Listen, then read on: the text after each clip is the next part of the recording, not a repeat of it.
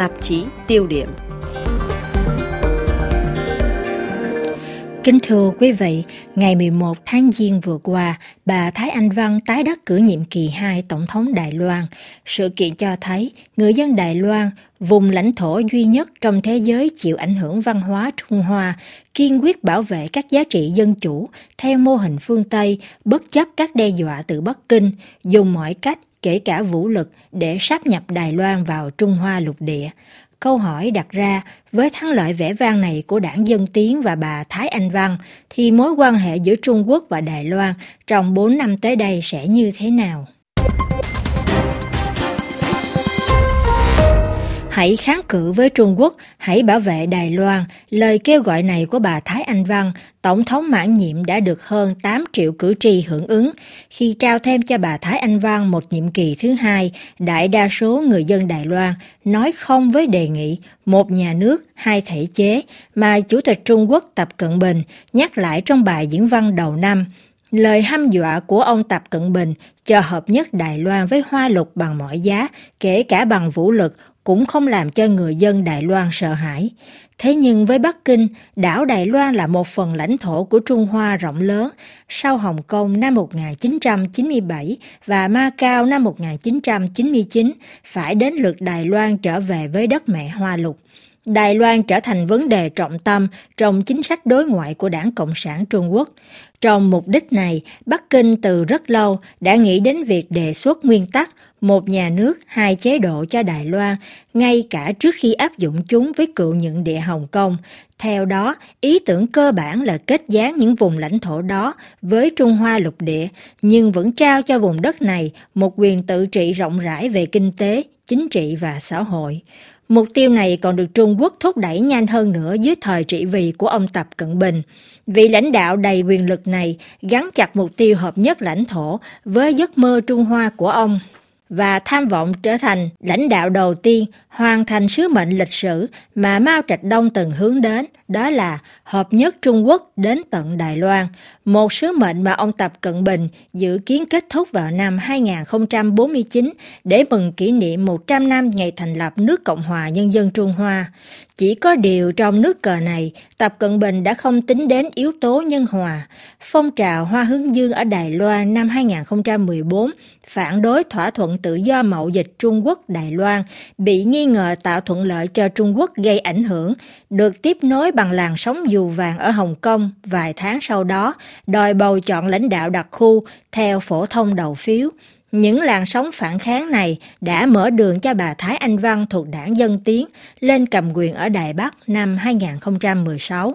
Mối quan hệ đôi bờ eo biển Đài Loan được thiết lập từ năm 1979 cũng từ đó trở nên xấu đi.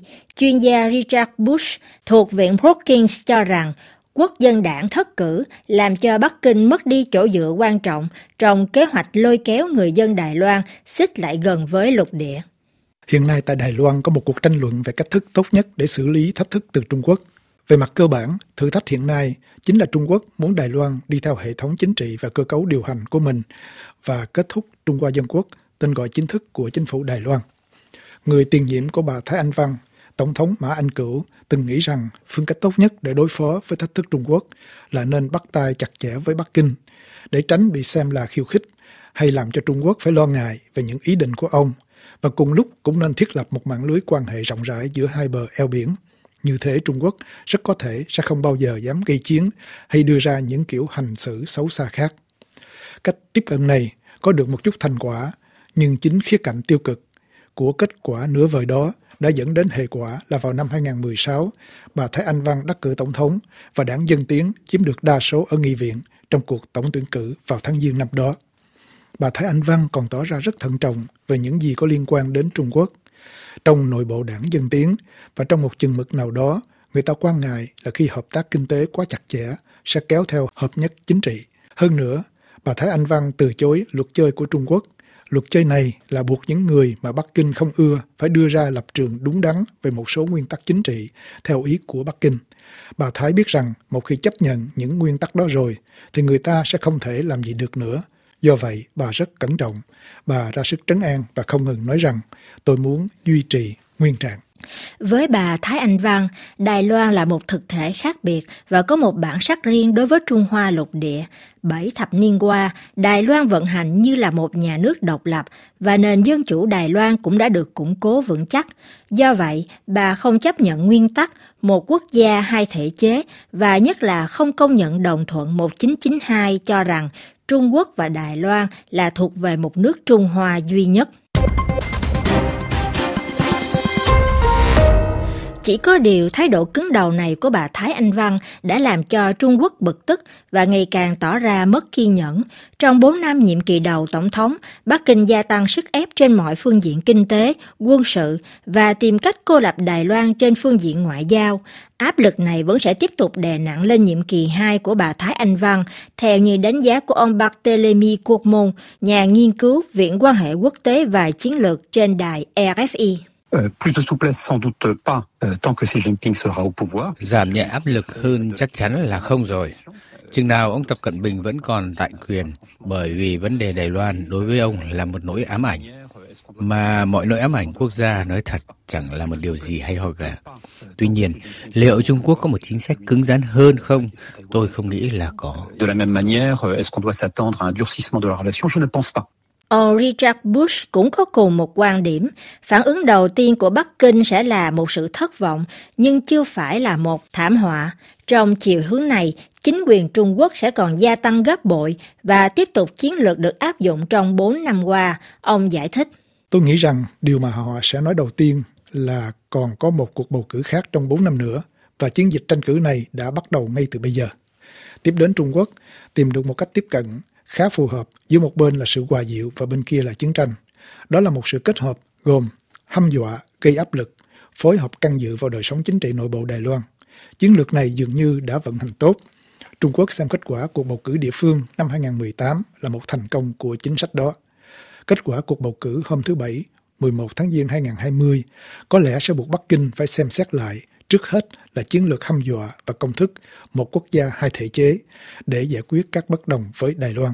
Tuy nhiên, tôi nghi ngờ là Bắc Kinh sẽ không xem kết quả này như là một tín hiệu cảnh báo để thay đổi cách tiếp cận cơ bản. Bắc Kinh sẽ đơn giản là gia tăng gấp đôi áp lực với Đài Loan. Quý thính giả đang theo dõi tạp chí tiêu điểm thời sự Liệu rằng bà Thái Anh Văn có thể kháng cự được trước ý đồ muốn phá vỡ nguyên trạng của người láng giềng khổng lồ bên kia bờ eo biển hay không? Nhà nghiên cứu Jean-Pierre Cabeston trong một chương trình phát thanh của đài France Culture có cho rằng cuộc đối đầu giữa Mỹ và Trung Quốc có lẽ sẽ là một lợi thế cho Đài Loan. Alors, elle, il continue d'isoler Taïwan, mais en même temps, euh, vous avez un contexte international. Bắc Kinh sẽ vẫn tiếp tục cô lập Đài Loan, nhưng cùng lúc còn có bối cảnh quốc tế được đánh dấu bằng cuộc đối đầu Mỹ-Trung. Hơn nữa, chính quyền Trump ngày càng đứng về phía Đài Loan. Hoa Kỳ có các thỏa thuận an ninh với Đài Loan thông qua việc bán các loại vũ khí phòng thủ. Và nếu có một cuộc khủng hoảng quân sự ở Đài Loan, Hoa Kỳ có lẽ sẽ can thiệp. Et si euh, une crise militaire survenait dans le détroit de Taïwan, les Américains interviendraient.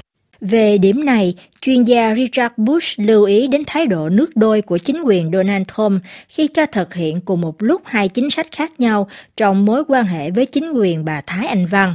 Trong lĩnh vực an ninh và ngoại giao, chính quyền Trump đã đưa ra một số sáng kiến mới nhưng không hẳn là công khai tất cả để cải thiện mối quan hệ Mỹ-Đài Loan và trên thực tế là để mang đến cho Đài Loan nhiều sự tôn trọng và uy tín hơn những gì Đài Loan đã làm được.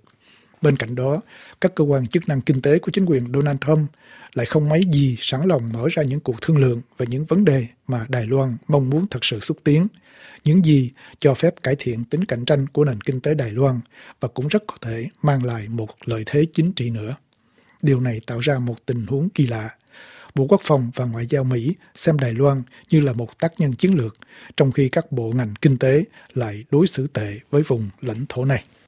Do vậy, ông Richard Bush kết luận, cuộc bầu cử tổng thống Đài Loan năm nay trên thực tế là một cuộc trưng cầu dân ý về cách tiếp cận của tổng thống Thái Anh Văn đối với Trung Quốc cũng như là đối với Hoa Kỳ. Một cách gián tiếp, đó cũng là một cuộc trưng cầu dân ý về chính sách Trung Quốc của ông Mã Anh Cửu và kết quả thế nào đã được thấy rõ. Trong trước mắt, cử tri Đài Loan thích sự cẩn trọng của bà Thái Anh Văn hơn là chính sách xích lại gần của ông Mã Anh Cửu. Làm thế nào để cho Bắc Kinh hiểu và chấp nhận tư tưởng này của người dân Đài Loan, đây sẽ là một bài toán khó cho bà Thái Anh Văn trong 4 năm cầm quyền tới đây.